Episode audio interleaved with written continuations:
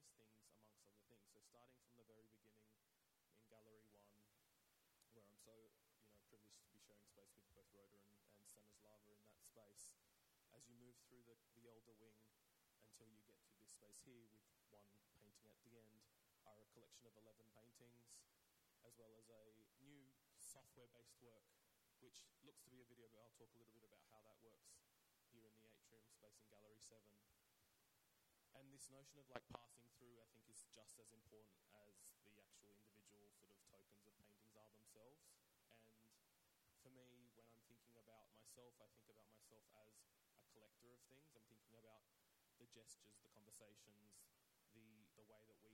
these interpersonal relationships as well. And those are the things that I've foremost formed some sort of an index of over my career, through my life actually, and they're the things that begin as the starting points for my paintings.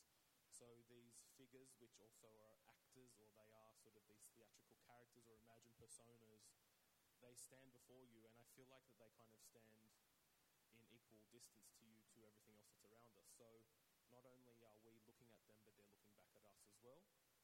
And for me, what I'm really interested in is like how they become these paintings, but then they also suggest this notion of like physicality through sculpture, and the idea of theatre, and it's out of theatre flats too that we kind of encounter from the front.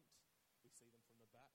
What that gives you is a responsibility or kind of an opportunity to navigate and choreograph your own way around the works as well, and therefore you're kind of conceiving of a narrative amongst them.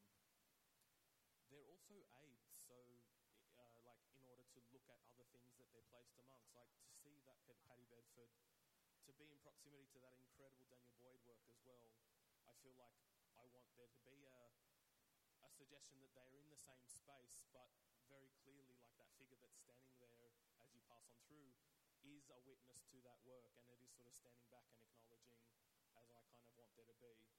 And I know that sounds a little bit sweet, but I also kind of, I also mean it. I think we are doing that ourselves as we are in this space together in this museum. So incidentally, you know, decisions are made and kind of conversations that you can have over email or on, on Zoom calls are great, but once you get into the space, it was such an amazing opportunity to work with a team, to work with Lisa, to work with Seb, to work with Elle, to actually physically like place the works in conversation, or if they were already placed, sort of like move move them and manipulate them to, to feel like they were just right. So starting as uh, from Gallery two, as you move on your way through, you'll see that there are other histories and other things that are behind them. And weirdly, there are incidental kind of like relationships that are there, even though I fully knew that these things existed in the collection. Weirdly, there was already a clock at the beginning, and then as we reach here, there's a clock at the end. So this notion of time that kind of is passing through, the eleven paintings almost exist as the one through eleven till you get to the midnight of twelve. But there are just these sort of things where there are arms reaching in paintings or in sculptures behind them that also kind of look like they're cowering. They're acting as shields, but they're also acting as sort of this triumphant sort of reach too.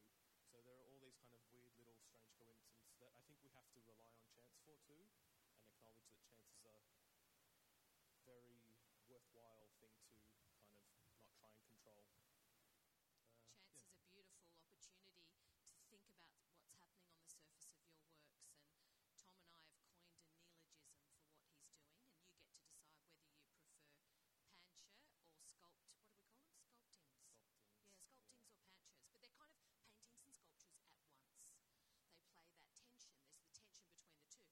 to decide whether you prefer pancher or sculpt, what do we call them? Sculptings. Sculptings. Yeah, sculptings yeah. or panchers. But they're kind of paintings and sculptures at once. They play that tension. There's the tension between the two. But there's also another really interesting tension. The story of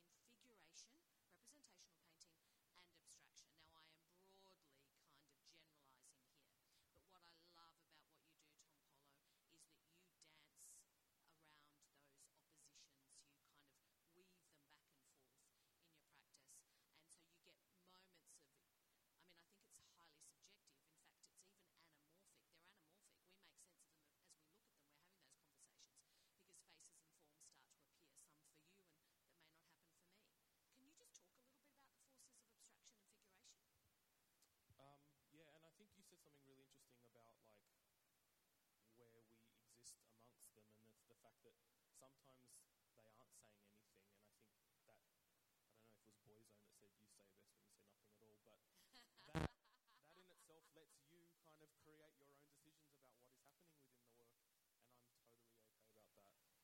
You know, more, more questions, less answers, I think is a really nice sort of motto to follow, and that's kind of how I do things in the studio sometimes. Yes, I like this sense that I, I think that I like it to be just right when it comes to the end of that process, but a lot of it is about chance. A lot of the time in my studio, I am working flat on the ground in the sense that they're these large paintings, and because I'm, because I'm thinking around this idea of fluidity as a concept, but also as a sort of medium practice, the works are too big to sort of like paint whilst up to keep those sort of really liquidy marks going. So I create them on the ground, and because they're so big, some of them, you know, two meters in diameter each way, I'm actually using a paintbrush and an extended stick to kind of push paint around and to pour and let things settle. And in doing so, I'm kind of like stepping back a little bit and relinquishing that sense of control in them. So nothing is planned in that sense, but also I think that it's a relationship between me, the image, and the material that is really creating this work in a collaborative sense. So, you know, once that process has happened and I'm kind of using wet on wet marks, the paintings happen in sort of a multitude of like sessions, of course, and so this idea of veiling and erasure is happening through just the addition of more paint as well as scrubbing it back um, and kind of completely removing things while still ghost having the ghost of other images before it still remain as part of the, that kind of final image. But it, a lot of it is up to that sense of chance too. And a lot of the artists in the room would sort of acknowledge this, that the idea of something being finished or kind of arriving at that point is so um, instinctual that you kind of don't know where that comes from, and it sort of can be as simple as like something kind of filling a space, but it can also be about your emotional feeling attached to it. So I love the intersection between that sense of the accident and chance process, and then the intentionality, even the contrivance, if you like, of the theatre flat.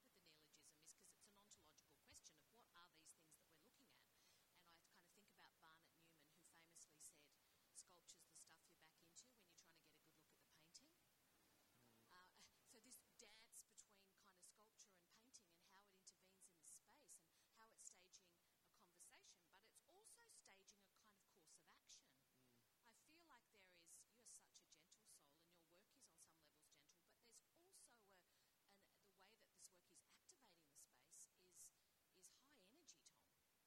Yeah, I think that there is this duality between like wanting to, wanting to be visible but also sort of wanting to d- disappear, and this idea of like disappearing in order to exist as well.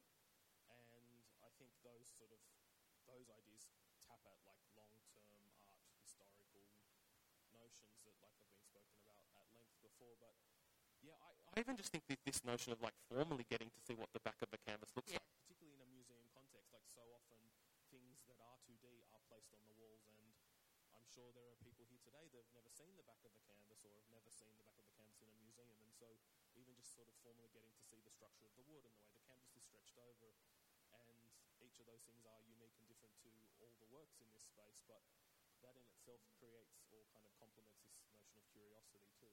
To the point where you are really beguiling us with the recto verso concept, yeah. right? Two of my favourite Latin words, because we've got the label at the verso. Like you've re- he's even insisted on putting the, the artwork details at the verso. So you're just confounding that a little bit more, which is sure. just wonderful. And I've been looking for a signature on the verso, because one thing curators love to do is look at the verso of a painting. It's there, everybody. Yeah. Very polite. Very constrained at the bottom yes, of the painting. It's, yeah. it's wonderful. So now we're going to leap. We're going to end up in in number twelve. I love that cadence, by the way. Yeah. I hadn't thought about that. And so this is a project that has been building up over the last couple of years. It's called Clockwatch Enduring, and it started from a first iteration at uh, in Sydney last year for a solo exhibition at Rosanoxie nine Gallery. But what I really wanted to push for this sort of setting, once you know Sebastian and the team sort of came to a position of where it would sit, is this idea of it being a sort of like vault or central nervous system in a way, not just for the show, or not for m- just for myself, but also as a passageway through to the rest of the show. Mm. And I kind of like that it exists as this portal elsewhere, because the clock at times that you see sometimes exists as this almost camouflaged blue circle, which is a reference to just sort of being hidden in plain sight as the wall, but then that feels like a portal elsewhere. So what what this work is is a um, it's a custom-made screen and a custom like software, which has, think of it almost like as a large sort of folder on your computer, where within contains like a multitude of things that have been recorded, as well as a coded sort of clock, both in analog and digital form, that actually runs to real time. So at a time when it's twelve fifteen on the wall, you can look at your watch and it'll be twelve fifteen, and that kind of runs through the whole day. But spliced in between that, at any given time, because the way that we've programmed it is that it will sort of just happen to change, are these sort of vignettes or moments that have come from my own sort of video history, so my own like iPhone video folder or something, and I've got like hundreds of videos in there that can those things come from that index that I spoke about earlier, the things that I notice, the things that kind of interest me, whether they be the gestures, the kind of the conversations between people that I know or strangers, things that I notice on public transport or things within nature when I'm sort of maneuvering my way through space. And those things have always been like a lead into the paintings, or kind of the, the hands that you might see, or the gestures, or the idea of a face looking sideways, or someone craning their neck to look back or sideways at something. But I really wanted there to be a place where they exist. And I was talking to a friend this morning and I realised how much I enjoy just capturing these moments, because it talks about sort of like surveying something, and it's not about control, but it kind of is about like sort of bringing those moments closer to you. And you know, what it, we all know what it's like to be scrolling and remember something because we've got it in an archive of our own. And this sort of shares that in a way. It kind of tells you a little bit more about what I consider field research for my work. But largely this work talks a lot about this notion of time, not just because it's a clock, but also in the way that these things are fluid, and there are these reminderettes through text, and I think probably we've turned the volume down on it. We have. But at times it is kind of largely sort of loud momentarily, and then it is just sort of functioning as this clock.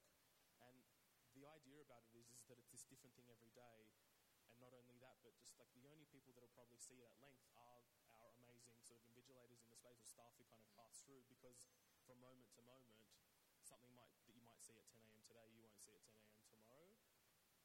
But in that, it talks about this indiv- individualized experience of something that, you know, you can have a deep connection personally, one-on-one with an artwork, and I want you to each sort of be reminded around your own idea of time, because it t- it, there are these texts in there that talk about things going slowly, or this idea of like, be careful what you wish for because you just might get it. There are these kind of reoccurring sort of things that play over and over and over again, both as ideas to slow down, but also that time is an important factor in our, you know, in, in an obvious factor in our lives too.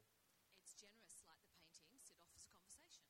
It's very dialogical. I hope so, and, yeah. it, and it offers a, you know, be careful what you wish for because you just might get it. Even the way that the the, the uh, metronomic kind of quality of that is so wonderful, that it, there's a sense to which it's interrupting the daily life of the museum in a way too. Yeah. Awakening it. Yeah. Yeah. yeah. Speaking to each citizen or each visitor. We're thrilled by the positioning of the work. Architecturally, it shifts a lot of, I think, changes the state of reception. Mm-hmm. Yeah, it, when I when I arrived, I was obviously kind of so, uh, you know, enamoured by kind of its possibility for the people that do arrive, because, you know, as they ascend or descend those stairs as well, it is about kind of this cathedral-like experience where you are sort of, it's about your moment, it's like it's about, and that's one of the things that is used in that, that work, this, this phrase that it's your time. And I kind of want that, again, to be this individual experience of a spotlight of sorts, you know, for you, but also for, for this idea of how we move through